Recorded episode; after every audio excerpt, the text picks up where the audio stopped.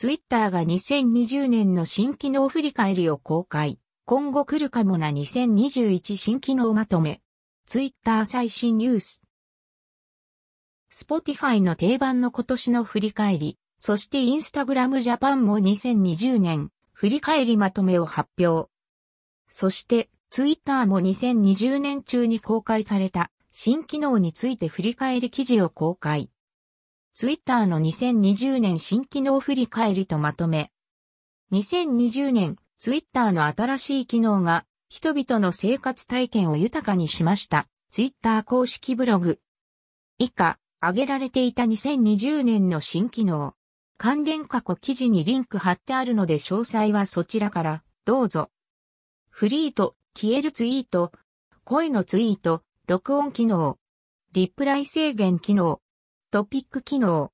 トレンドのコンテキスト表示、引用リツイート、コメント付きリツイートの表示変更、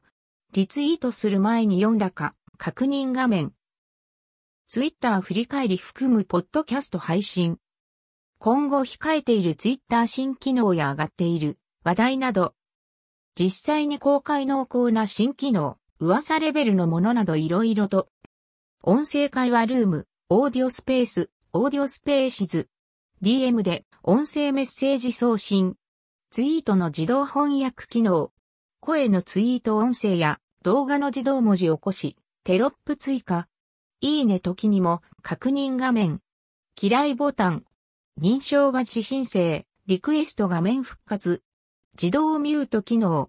ロム線アカウントの削除、ツイートアカウント、ポットの切り分け、